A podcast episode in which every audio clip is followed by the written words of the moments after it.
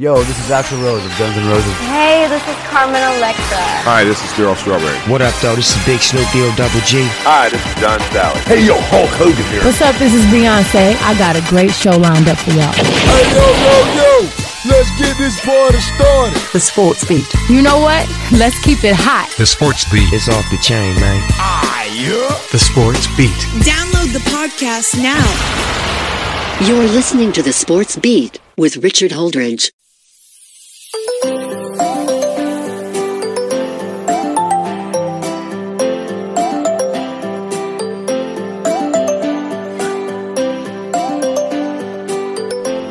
once again to another episode of The Sports Beat with Richard Holdridge. How is everybody doing out there in the Chattahoochee Valley?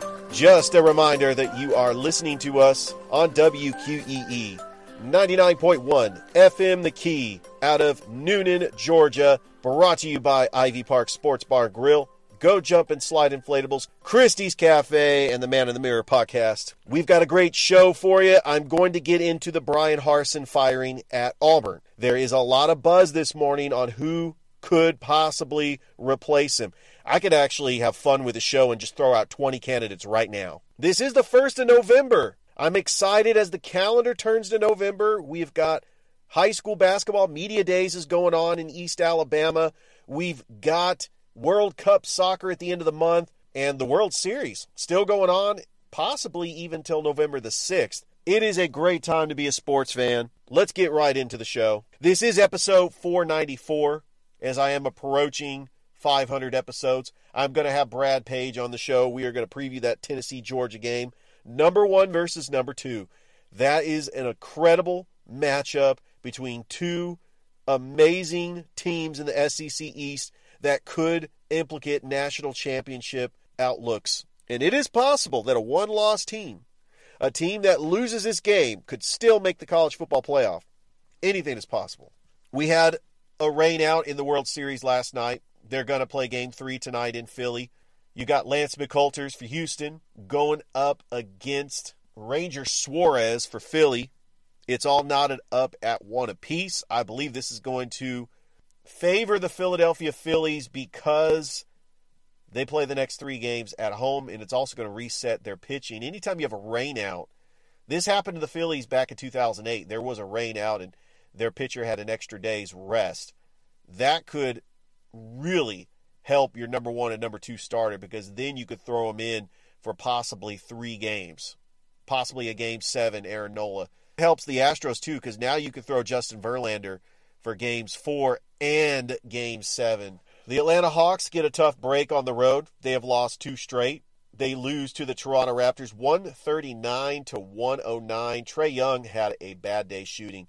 Pascal Siakam for the Raptors had 31 points. He was one of the cornerstone pieces on the championship team that won the title in 2019.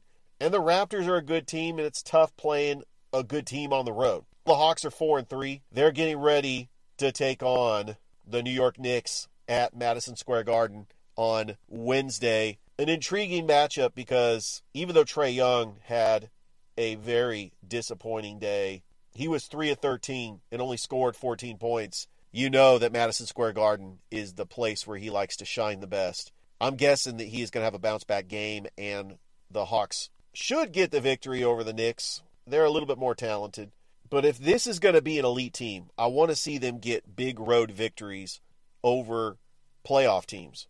The Toronto Raptors did make the playoffs last year, but I'm looking down their roster. This is a different team than the team that won the title in 19.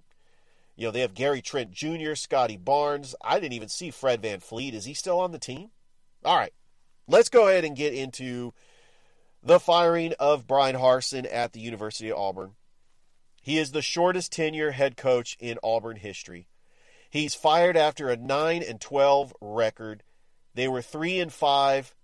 I knew that the writing was on the wall when they got the new athletic director from Mississippi State, Cohen, and Bryan Harsin is out of a job. Now, I think that Harsin is a good coach. I actually think that he could take the Georgia Tech job. I'll be honest with you. I think that Bryan Harsin should get an opportunity to coach somewhere, whether it's Arizona State or Wisconsin or with or or Nebraska or even Georgia Tech. Now that we've gotten past this, now we could talk about who could possibly replace Bryan Harsin. And the list is continuing to grow. I saw a report later. I saw a report earlier this morning that Alabama offensive coordinator Bill O'Brien is merging as a candidate. But I think the realistic candidate is Dan Mullen because he worked with Cohen at Mississippi State and he's coached in the SEC. But here's some of the candidates Hugh Freeze. You've got Lane Kiffin. I know that Lane Kiffin is their first choice. I know he's doing some great things at Ole Miss, but how great would it be for Lane Kiffin to go back and forth with Nick Saban? That would just be incredible. But I think that Deion is a pipe dream. I don't think that Deion is going to go to Auburn because he put a lot of money into Jackson State. But as far as recruiting, uh, nobody is shining like Deion when it comes to recruiting. You get the number one recruit in the nation to Jackson State. That is incredible. So I don't think that Deion Sanders is going to come to Auburn. Uh, what about Matt Rhule? I think he deserves another chance in college. Look at how he turned around Baylor. I think he could do the same with Auburn. I think that you also have Urban Meyer. Now, Urban Meyer knows how to win. He's coached in the SEC before. I think that Urban Meyer could turn around Auburn. It's not going to be easy. Whoever they get, they have to compete with Nick Saban at Alabama, Brian Kelly at LSU, Lane Kiffin, if he decides to stay at Ole Miss. You have Mike Leach at Mississippi State. You have Sam Pittman at Arkansas. Great coaches on the SEC West side. But on the SEC East, you still have Kirby Smart. You have Josh Heupel. Home run hires. The jury is still out on Billy Napier. I think that he can coach. I think that Florida is a couple years away. But the landscape of the SEC is not built for Auburn to sustain winning national championships over and over and over again. Maybe the expectations at Auburn is to at least get to 10 wins in a bowl game. If they focus on that, then that is a good goal to have but the SEC is brutal. Beat the teams you're supposed to beat. You're supposed to beat Arkansas at home. And that's why Coach Harsin got the axe. But it was long before that. I know that they scheduled Penn State. Penn State was a good team coming to the Plains. And I think that the fan base wanted him gone after the Penn State loss.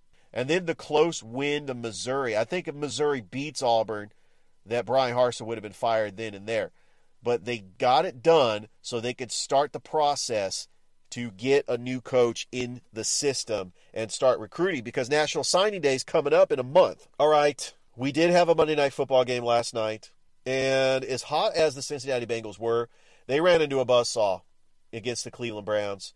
32 to 13, the Browns were able to dominate the Bengals because two ingredients. They have a great run game with Nick Chubb. He had two touchdown runs, and they also have a D line that sacked Joe Burrow five times. Joe Burrow didn't have a chance. And now, who wants to win this division? Because the Bengals are four and four. Baltimore is in first place at five and three, and they just got a little bit better with the signing of Roquan Smith. The Baltimore Ravens, who are a very well-run organization, do it again, and I think the Baltimore Ravens win this division, and they get back to the playoffs. Remember, they missed the playoffs with Lamar Jackson last year. If you look at the projections, I'm already looking at who could possibly be the top seeds in the AFC and the NFC. Right now, I think the Buffalo Bills are going to be the number one seed. I think the Kansas City Chiefs are going to be the number two seed. Baltimore is going to be the number three seed, and Tennessee is going to be the number four seed. So you have your division winners.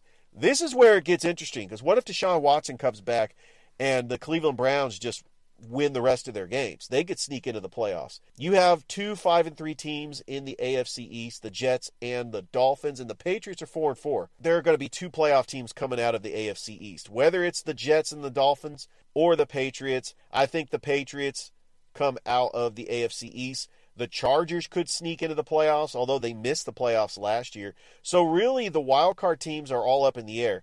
But I think because the most talented team is the Cincinnati Bengals, I think that Joe Burrow will get the Bengals into the wild card. Now over to the NFC. The Philadelphia Eagles are going to be the number one seed by far. And then you have the Vikings that could be the number two seed Right now, the Falcons would be the number four seed. Seattle is five and three. I don't know how long that's going to last. They would be the number three seed. Falcons would host a playoff game, and they would be the number four seed. It looks like all the wild card teams are going to come out of the NFC East. So it's very important to win the division. All right, I think it's about that time to bring on my broadcast partner and co host, Corey Bank, for the Daily Dash. We're going to recap some of those crazy NFL games on Sunday. You don't want to miss it. We will be back with Corey. Yeah! Stick around. Welcome back to the show. I've got my broadcast partner and co host, Corey Bank, as we are on for the Daily Dash going to talk about some of the craziest NFL games but Corey, wasn't that a crazy NFL weekend, especially that Carolina Atlanta game? My word. It truly was, Richard. It really is a year of parity with all the different games and all these games going down the wire and these outcomes this year, Richard. We're going to start with that Carolina Atlanta game because Carolina had that game won. If DJ Moore does not take his helmet off in celebration, and the Carolina kicker Piñeiro does not miss that 48 yard extra point. The Falcons lose this game in heartbreak. I mean, how could you let DJ Morris slip by you? He was double covered. PJ Walker, out of all quarterbacks, heaving it into the end zone. And I was actually watching this game on TV, gasping, thinking, I did not just witness that. That was like the craziest play. And the Falcons are going to lose this game in heartbreak fashion. Neither team deserved to win that game. I mean, you had an overtime interception by Marcus Mariota. Piñeiro misses a chip shot field goal in overtime, but the Falcons pull it out. I don't know how they pulled out that game, but a win is a win in Atlanta. Absolutely, Richard. So DJ Moore, like you said, Richard, holding that last minute touchdown pass, but ripped off his helmet. Why? Why do you do that in the game? And that's something that is really troubling and a head scratcher. But Carolina's Eddy Piñeiro missed a pair of potential game winning kicks. I know his job's on the hot seat, Richard. Wow. And the Atlanta Falcons escaped with a victory that was improbable as they are at the top of their standings in the division. Who predicted this at this point in the year that that would happen? Now, Younghoe Koo booted a 41 yard field goal in overtime, like you said, Richard, after a silly penalty by Moore. That opened the door for the Falcons to pull off a 37 34 victory Sunday. That maintained their hold on the NFC South lead. Now, here's the thing the team combined for three touchdowns in the final three minutes and six seconds of regulation but it looked like the Panthers would prevail in stunning fashion when Moore hauled in a 62 yard scoring heave from PJ Walker with 12 seconds remaining, tying the game at 34 with only an extra point needed to win it. But Moore, like you said, yanked off his helmet with the celebration, that resulting in 15 yard unsportsmanlike conduct penalty. That's just stuff that you don't really see. But Carolina had another chance to win in OT. CJ Henderson returned an interception 54 yards for the Falcons, but Piñeiro botched yet another field goal, a wobbler. And that's not something you see every day. And like you said, Richard, both these teams definitely didn't deserve to win this game. But in the battle of the South, they really took care of business at the end of the game. And Dean Marlowe taking a more prominent role for the Falcons in the injury depleted secondary. And that's something that remains to be seen with this Falcons team. They just need to keep on grinding. The New York Jets lose to the New England Patriots once again, and Bill Belichick proves that he is the greatest coach of all time. The halftime adjustments Zach Wilson getting picked off three times. You know, Bill Belichick owns these young quarterbacks. Corey, I thought that your Jets were going to pull this off. They were up 10 to 3, and they actually did intercept Mac Jones. And, you know, it went, no, I'm scratch, yeah, scratch that. Yeah, they did intercept Mac Jones.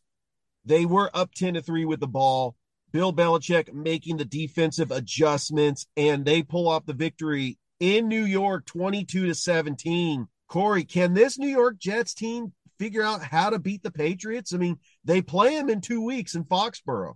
It's very true, Richard. Bill Belichick's got the mind to be able to make those adjustments to beat the young quarterbacks. I don't know what it is. He looks at the game tendencies and knows that uh putting guys in the box, particularly five, six guys in the box, forcing the east and west, seems to be the recipe for this defense of the Patriots. But the New England Patriots got back on track week eight as they rode a 16 to 7 second and a half run to earn a 22 17 victory over their rival, the New York Jets, to mark New England's 13th straight victory versus New York. I can't believe that. Like, it's not very often that you see. If you if we're really gonna talk about this, Richard, we're really gonna go there. That's almost that's six and a half years worth of games and division rival games. That's unreal. And the Patriots are back up to four and four while the Jets fell to five and three. With the victory, the Patriots head coach Bill Belichick now has 325 wins as a head coach, which ranks second most in NFL history, including postseason. But Mac Jones needed a big outing to quiet some of the Bailey's Bailey Zappe noise, but he didn't exactly get that. He completed 24 35 for 194 yards, one touchdown, and one interception. He should have thrown multiple interceptions, but one pick six, which was a very questionable call in this ball game, Richard, on the roughing the passer call, changed the entire dynamic of the football game by calling that roughing the passer call. Rhamondre Stevenson was the star of the show on the offense. The Patriots 143 yards from scrimmage. Nick Folk was probably the MVP of this one. He went five of five from field goals. That is unbelievable. Now, without star rookie running back Breece Hall, Zach Wilson struggled. He completed 20 of 41 for 355 and two touchdowns and three really ill advised throws for interceptions. Now, New York rushed for just 51 yards, and Wilson was unable to make some of the offensive production through the air. So let's take a look at what went down on Sunday afternoon of the reason why this really didn't go well for the Jets.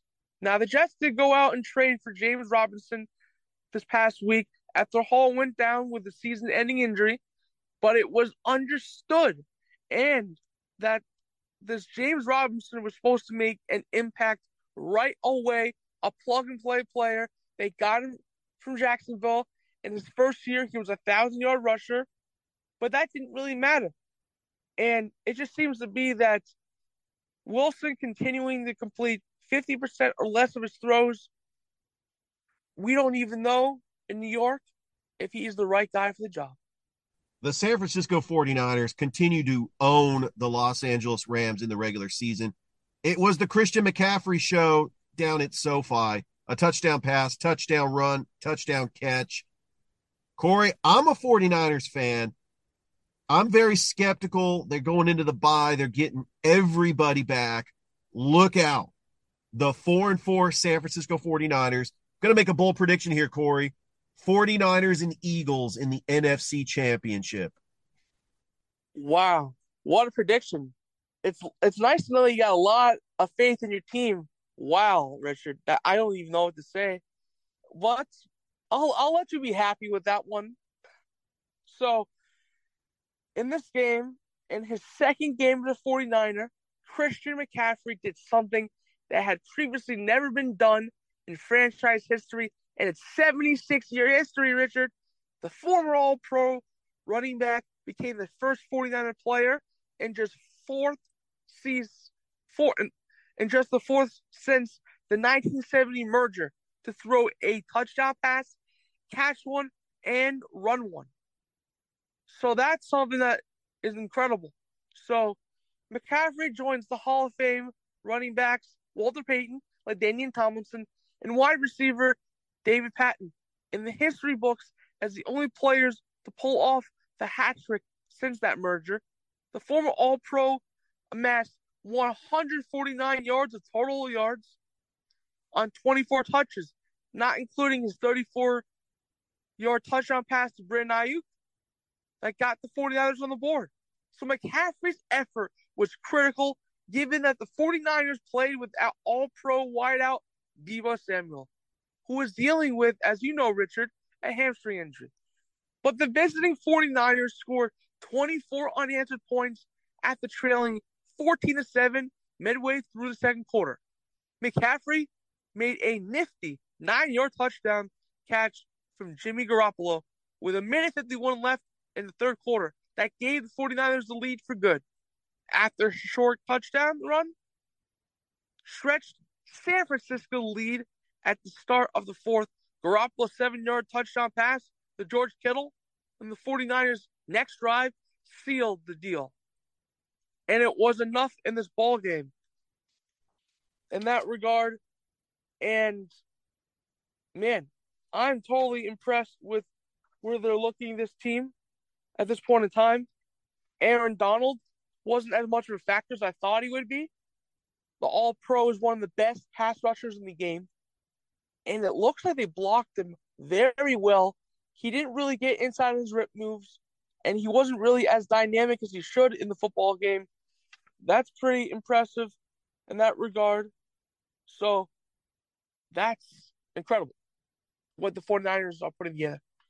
But my early Super Bowl prediction is the Philadelphia Eagles versus the Buffalo Bills. Eagles get an impressive 35 to 13 win over the Pittsburgh Steelers, still undefeated in the NFL.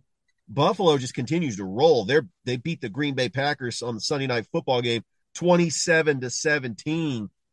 Corey, wh- what's your thoughts on that prediction? I know it's early, but I think I just got a feeling it's going to be the Eagles and the Bills in the Super Bowl. Well, those Eagles remain undefeated and they've had excellent play.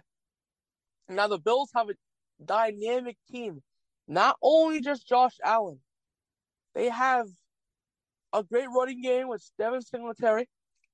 They have a dynamic receiver by name Stefon Diggs. But at the other points of the game, their pass rush and their run defense is incredible. They're able to line things up for all their backers to fill the gaps. And both these teams right now, definitely front runners for that. So, right, well, oh, go ahead. Sorry. So we're gonna go leading in, Richard, to that Eagles or Steelers. Give us your updates. Well, I mean, you you look at the Philadelphia Eagles and what they've done so far. I mean, still undefeated. I mean, AJ Brown. You had him on your fantasy team, you had a great day. Hasn't he made a difference for Philly? Now, three touchdown receptions. Jordan Davis does leave the game due to injury, but you know, the Eagles are going all in this year. You got Roquan Smith, or no, not Roquan Smith. Robert Quinn has been added to the mix. I believe the Eagles are going to get the number one seed, and that's why I think that they are going to represent the NFC in the Super Bowl. Corey, the NFC is down this year. I mean, that's why I think the 49ers will make it all the way to the NFC Championship. I feel the Eagles will be the number one seed. The Vikings will be the number two seed, but somebody is going to knock off the Vikings in the divisional round. I think the Cowboys have a shot at making it to the NFC Championship. There's just a lot of teams that this could be their year because the NFC is down. I mean, you look at Aaron Rodgers, three and five, Tom Brady's three and five. So I think that Philly is going to represent the NFC in the Super Bowl. Very bold statement, Richard. So the impact that the Eagles had against the Steelers. So as the city embarks on its biggest sports week in decades, AJ Brown got the fireworks going with a dominant performance to keep the Philadelphia Eagles to that unbeaten team in the NFL. Brown finished with a career high three touchdowns. Wow. A convincing 35 13 victory over the Pittsburgh Steelers, matching the best start in franchise history in his 90 year history, Richard. Wow. That is dynamic.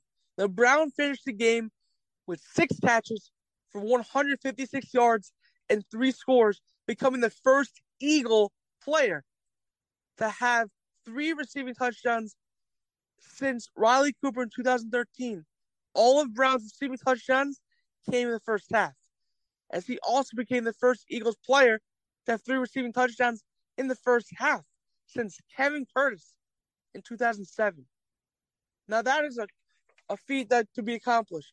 Jalen Hurts finished the game 19 of 28 for 285 and four touchdowns, a 140.6 rating. That's something you don't really see in the NFL too often. Here's the thing on the other side of the realm, you have Kenny Pickett, a struggling Steelers team, as, as you will this year, but there's no, there's they don't give up on their team, and they fight to the bitter end. In that regard, there's not really much more to say about that Pittsburgh team besides that this is a transition year and they're riding the wave with the rookie quarterback Kenny Pickett. As always, thank you so much just for being on the show for the Daily Dash. Uh, looking forward to uh, doing those college football picks with you tomorrow, including number one versus number two, Georgia and Tennessee. Absolutely, Richard. Always a pleasure. All right, that was my broadcast partner and co-host Corey Bank for the Daily Dash. Stay tuned. We'll be back with Brad Page. You don't want to miss it. We're going to preview that Tennessee Georgia game. Back with Brad. And we're back. I have got my former co host of the Up All Night show wearing his Rocky Top Orange the eve of this week. Number one versus number two. And we have no idea who's going to be number one and who's going to be number two when the college football rankings come out on actually later today, as this is going to be recorded on Tuesday. I've got Brad Page, lifelong Tennessee fan. I'm a transplant Georgia fan. I've only lived in Georgia since 2006. It's never been in the history of Georgia, Tennessee, where we have number one versus number two. So, Brad, I'm telling you, I'm going to hype this thing up. And then I'm going to go to Walmart and I'm going to buy a Georgia hat because you are trying to outdo me, my friend. You got your Tennessee hat. You got you got your Tennessee shirt. I mean, man, you must be just thrilled that Tennessee is in the position they are right now. Yeah, absolutely, absolutely. I mean, I mean, we, we we never experienced anything like this in Tennessee.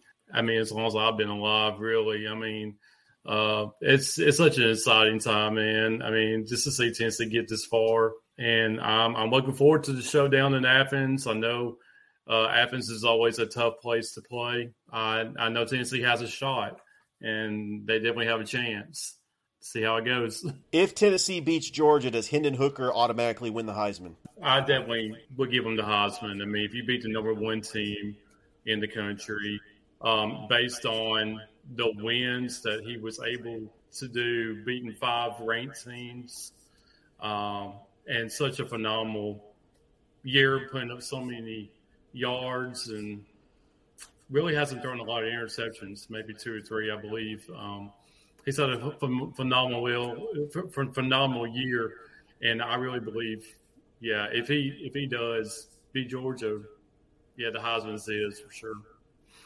Now Cedric Tillman did come back from injury in that Kentucky game, but they didn't utilize him that much.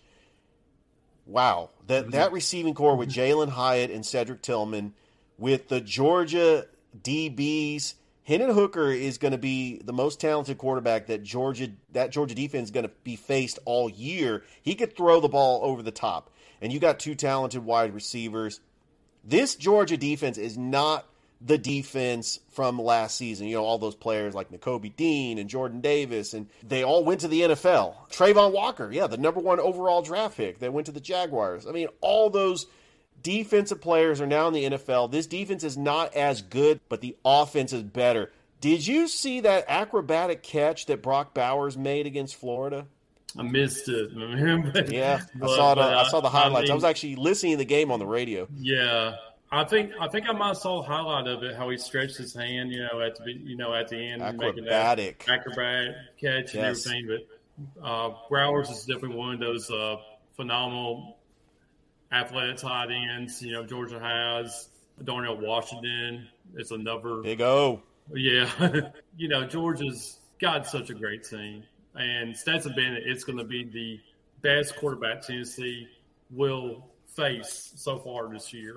Really? I, I, I, Are you counting? I, mean, I would say over Bryce, Bryce Young. Young in that Well, in that conversation? Bryce Young was still hurt. You know, Stetson Bennett hadn't been hurt yet.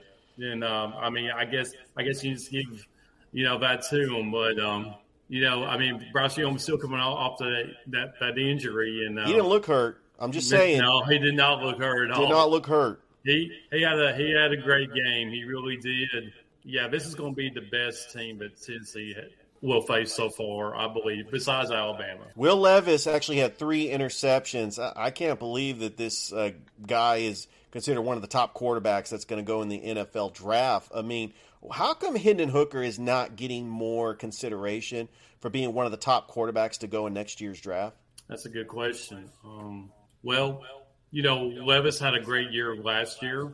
Um, you know, a, a, lot of people got to learn about Levis um, based on his performance last year. And Hooker was coming along last year. You know, a lot of people didn't know about Hooker because, you know, Tennessee uh, hadn't had such success uh, like, like they have this year. And um, I, I think uh, since Hooker, I mean, Levis has had more um, time for people getting to know him now. Now people know more about Hooker. Um, but yeah, it, it is surprising. I mean, if it's mechanics that they're looking at, or or, or, or what it is, you know, why they don't consider Hooker a, a uh, first rounder, or well, he's probably going to go maybe early second round at best, probably. Brad, I'm going to give you a playoff scenario. The loser of this Tennessee Georgia game finishes the regular season with one loss and could be in consideration still for a berth in the college football playoff. What do you think? yeah, possible. Well, I mean, um, I think yeah, the uh, the loser of this game definitely has a chance to still go to the playoffs, um, based on you know the uh, the resume and and, and, everything. Um, I mean, especially Tennessee.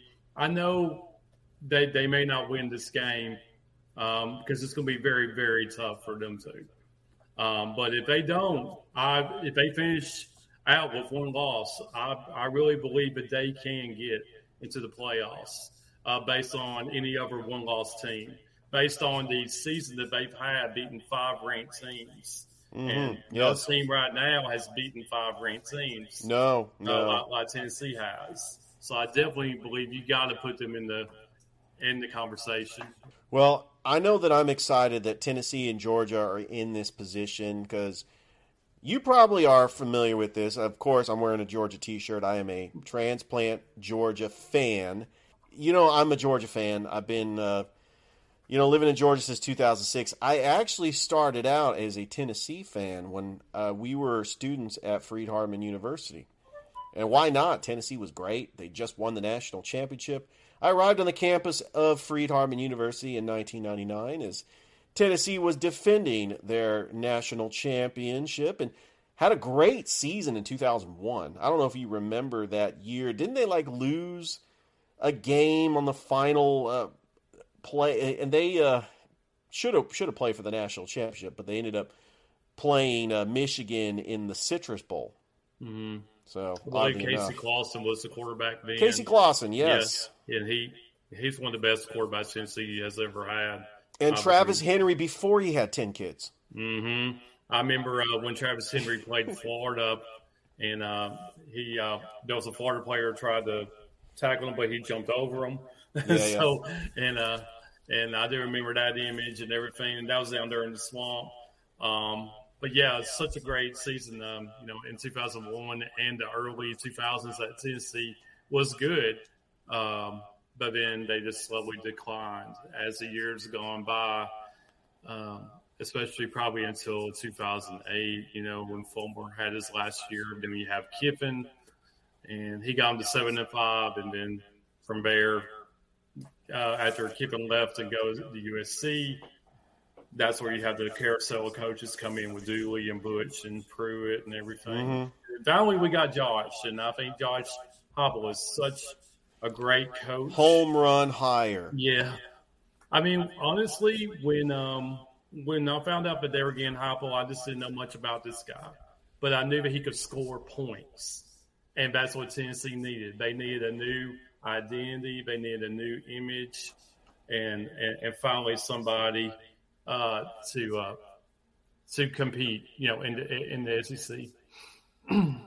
I actually do think that uh, with the with the landscape of college football and you always talk about these home run hires. I mean, recently Bryan Harsin just got fired at the University of Auburn, and they're throwing Deion and uh, Urban Meyer. I mean, Matt Rhule. Uh, man, there's just a they've got like a list of like 20 names. It's all Yeah. a wish list of all these Yeah. coaches that are going to turn around Auburn. They they got to get the offense right. You got to get a quarterback. You've got to catch lightning in a bottle. You got to get like a Joe Brady type that just is an offensive genius. And you got to get a five-star quarterback. You got to get somebody that is going to lead that offense because if you get that right, then Auburn can compete with anybody because they do have the tools and resources to compete in the SEC. It's just that it's been a disastrous season for Coach Harsin and that, that whole staff. You know, it just it was not good, and he had a terrible offseason too. But I'm glad that Tennessee got the the hire right for their uh, head coach because Josh Heupel looks like. Uh, what do you think? Contract extension? I mean, let's not get too ahead of ourselves. Maybe Yeah. a contract extension, but Yeah, I don't know. If things if things turn south in a couple of years, you don't want that buyout to be too much. right. I think they are going to extend them um, no matter what, but probably not too too far, I guess. Because I know some, I've heard some uh, uh, NFL co- NFL teams are looking at Heupel. You know, Ooh. yeah. I mean, Wow. it's- yeah. So, but I don't, I don't see him leaving. I just don't see him leaving right now. And um, Well, can you, know, believe it- this? Yeah, Jimbo Fisher is on the hot seat. yeah, definitely, yeah, yeah. Hmm. I mean, Man, so I, Brad, I am so excited about uh, this Saturday, the three thirty game on CBS. Number one, Georgia or Tennessee versus number two, Georgia or Tennessee in Athens between the hedges. This is such a perfect matchup. The only thing that would be better if they just had a different color commentator. I'm not a big fan of Gary Danielson. uh, yeah. But a lot I don't really know who would he Yeah, who would he favor. Like who is he biased towards? Because you know I have ties to Georgia and Tennessee. I want to see them both do good, and so it's going to feel awkward listening to the game and and really just complimenting both teams. Yeah, I know. Um, I know. I know he always praises Alabama when Alabama plays, or um, maybe LSU or somebody like that. But Yeah, yeah, um, I miss Verne. Verne Lundquist was great. You know, I think Brad Nessler does a good job. But Verne, he does. Yeah, yeah, He absolutely It was, does. it was nice listening to Verne for a while and everything. And I know uh, Danielson can get annoying at times, but I know it's going to be a great game because the Georgia Tennessee always usually comes down to a final play. You know what happened in 2016. Oh boy, You, know, you want to talk about that? That reminded me of the the Hail Mary catch. that reminded me of the hail mary catch in the Atlanta Carolina game on Sunday. Wow, Right, right, right. So, Jauan Jennings right in the back of the end zone. Josh. Dobbs. Heartbreaking. Georgia's had some heartbreaking losses, but on the flip two. side, Georgia has uh, broke the hearts of Tennessee fans. Uh, Yes. 2001, the hobnail boot. Right, right. 2005, I believe, uh, you know, 2004, uh, Tennessee upset number three ranked Georgia in Athens. Mm-hmm. Uh, so it's kind of gone back and forth, but this is the first time, I believe. I'm going to have to go check in the record books. This is the first time that Georgia and Tennessee both are ranked number one and number two, right? I would believe so. I mean, yeah, you know, I mean, I never believe. I mean, I never remember Tennessee ever being one or two for a long time. I mean, you probably had to go back to the fifties or, or, or even before that, probably, um, maybe early eighties. But yeah, it's a it's a exciting time, and it's going to be such a good game.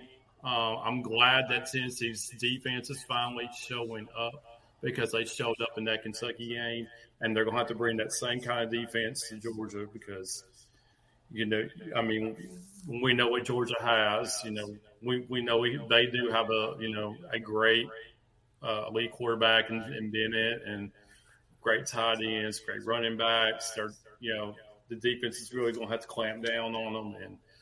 And of course, the offense has got to do their thing. Um, I think Tillman was getting in the groove against Kentucky after being back, you know, and um, Tillman will have to get going. Hyatt definitely had to get going.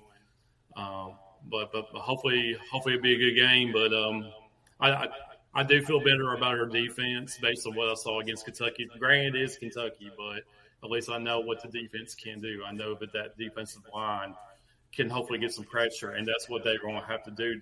You know, uh, Yeah. definitely to get pressure on on Bennett. And you know, Bennett had a lot of pressure with Missouri. You know, Missouri got a lot of pressure um, on him when they played. So let's see what happens. But I do want to remind you, Brad, that this is a home game for Georgia. Yeah, So that vulnerability, you know, that was Missouri on the road, hostile Yeah. environment. that's true. That's Uh, true. Georgia has the it, it really they have had that was really the last time they had a night game on the road because they got a huge break when they got to play South Carolina at noon in Columbia. The Oregon game was a neutral field. You know, Bo Nix is talking trash. He says, you know, that if if Georgia played Oregon again, it would not be forty nine to three. Uh, Georgia has Georgia actually struggled against Kent State. It was just a very tricky game.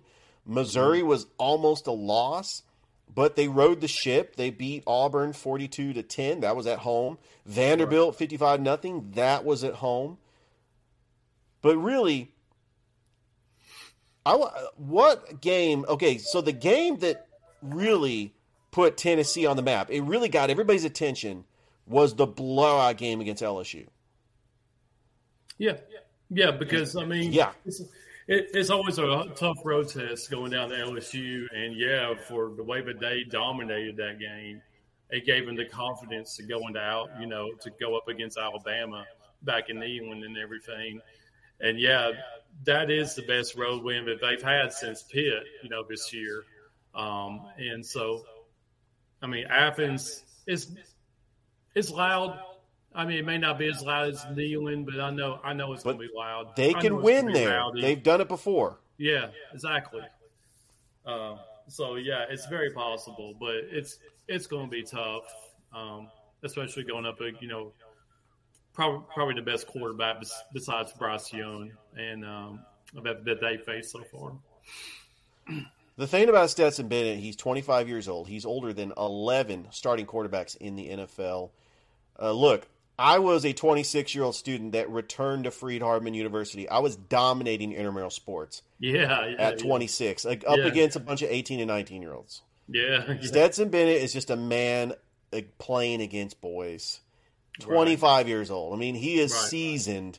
He's been in college for like seven years. So he has the IQ to read defenses, to do checkdowns, to get out of you know blitz packages. That's what Stetson has going for him. But the you know out dueling a quarterback like Hendon Hooker. Let's say Hendon Hooker gets hot and Tennessee is just marching up and down the field on the Georgia defense. Can Stetson Bennett get in a shootout with Hendon Hooker? It's possible, very possible. I mean, I I don't know if they just have the firepower, you know, to to compete with Tennessee. I mean, I mean, yeah, I mean, it's possible, you know, you know, since it's been it, and since he knows how to read defenses, and um, he knows how to get that team going. Um, the thing is, Tennessee's going to have a big lead. You know, they're, going to at least have to score at least thirty or forty to win this game. They're, you know, they're they're going to play their game like they usually do. You know, run up the score, score as fast as they can, and see if the other team can catch up. And yeah, it is it is possible with Bennett, you know, based on the experience he has and the uh, the weapons he has there. All right, Brad, I want you to give me a score prediction. Oh man, this is tough. You can pick Tennessee if you want. I mean, I just I'm just letting you know I'm picking Georgia. I know you are. and I am leaning toward Georgia actually since it's played at home. Yes. Since they have the energy going for Georgia, it breaks my heart to say it, but I really believe that Georgia can pull it out since they have the home crowd, the energy. They're going to be riled up. But Well, let's um, say yeah, let's say Tennessee does pull off the upset, and it will be Mhm. an upset. Georgia's slightly well, they're favored by like nine and a half. Right, that line right. started at 13 It's Mhm. continuing to go down. yeah, yeah. Tennessee pulls off the upset and beats Georgia. I'm calling it.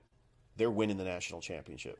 Absolutely, and they'll beat That- Alabama. That's or- a team of destiny right there. If you beat Georgia, Yeah, they'll So- beat either Alabama or LSU in the SEC championship. yeah, c- exactly. Because Alabama has to play LSU at Death Valley at night. right, Alabama Right. could lose that game. right. That give them two losses, and uh, I'm trying to think if they went to the playoffs with two losses before. They never went. No, they, they Yeah. never did. or, or Sugar- LSU bunch of might sugar have had two losses one time and got in there. I don't know, but yeah. LSU did uh, Yeah. back in 2007, the only Yeah. two loss uh, Yeah, team yeah, that yeah, won the national championship. Yeah, we don't talk about that.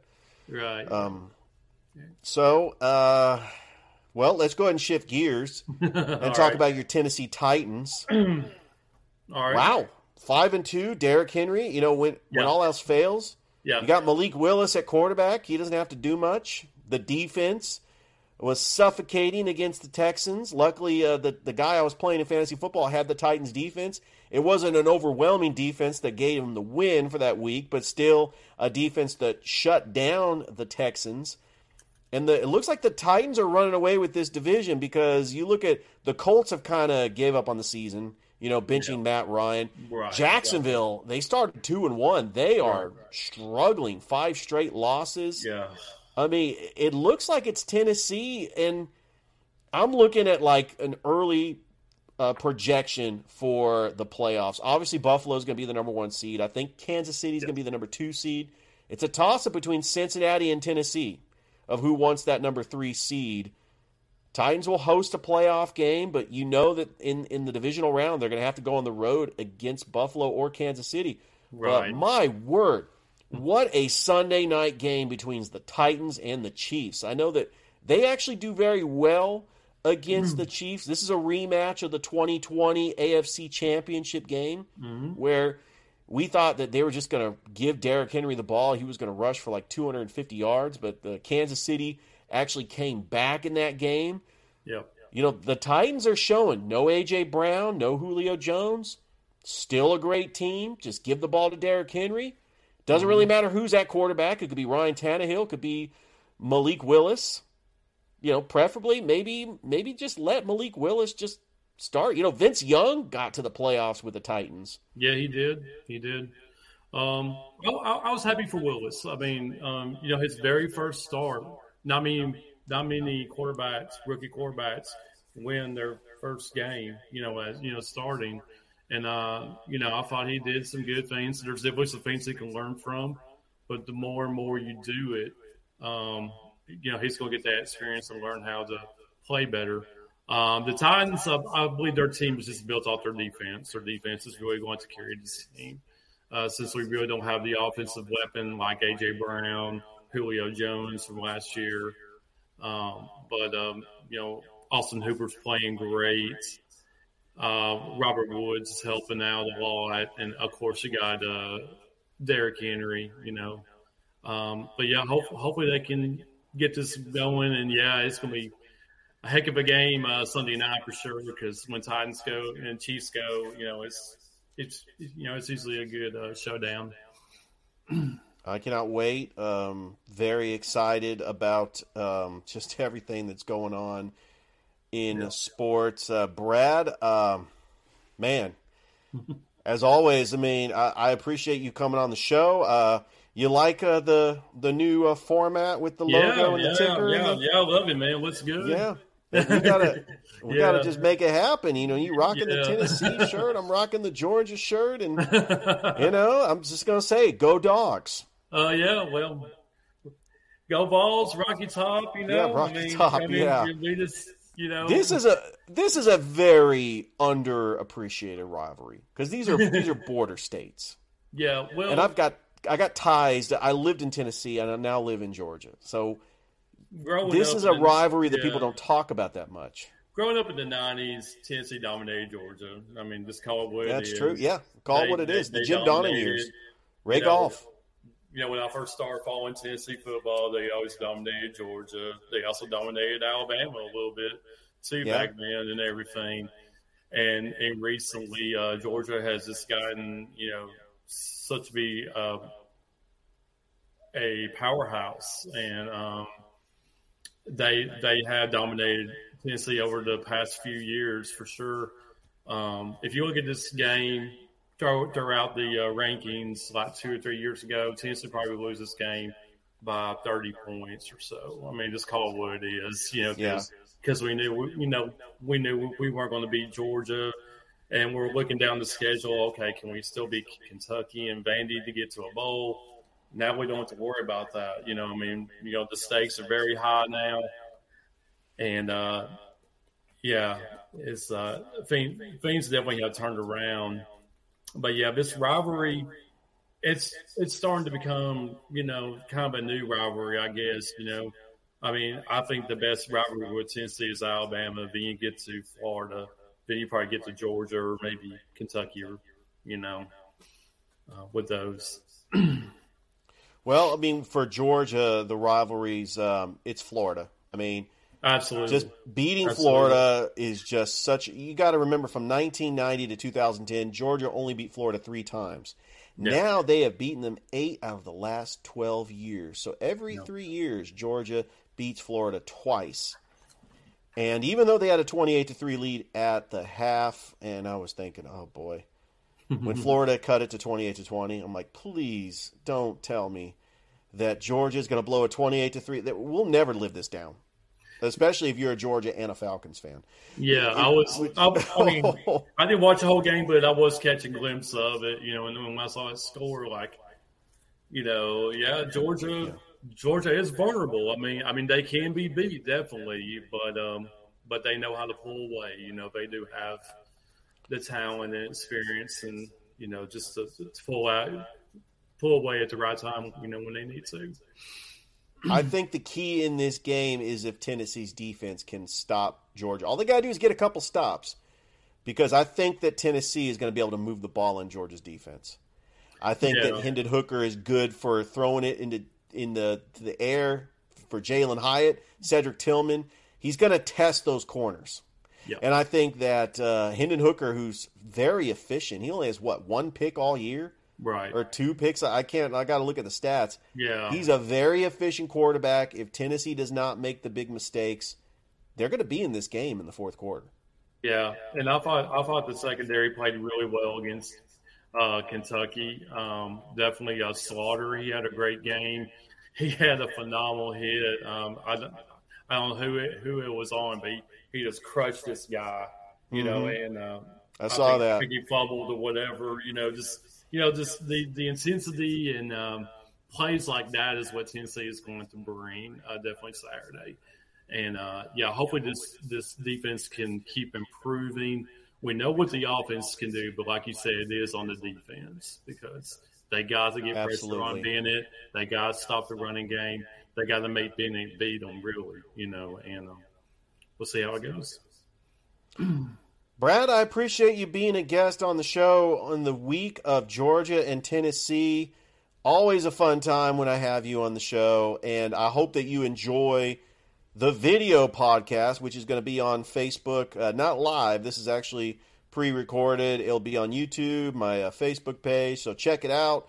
Um, going to go ahead and post the link to the Up All Night Show page. All you Up All Night Show fans can uh, get. Man, I can't believe it's been like, what is it, 2022? 20 years. seems like. 22 years. We did the Up, Up All Night Show in 2000. Yeah, so 22 22 years. years. 22 years, yeah, that's right. Man.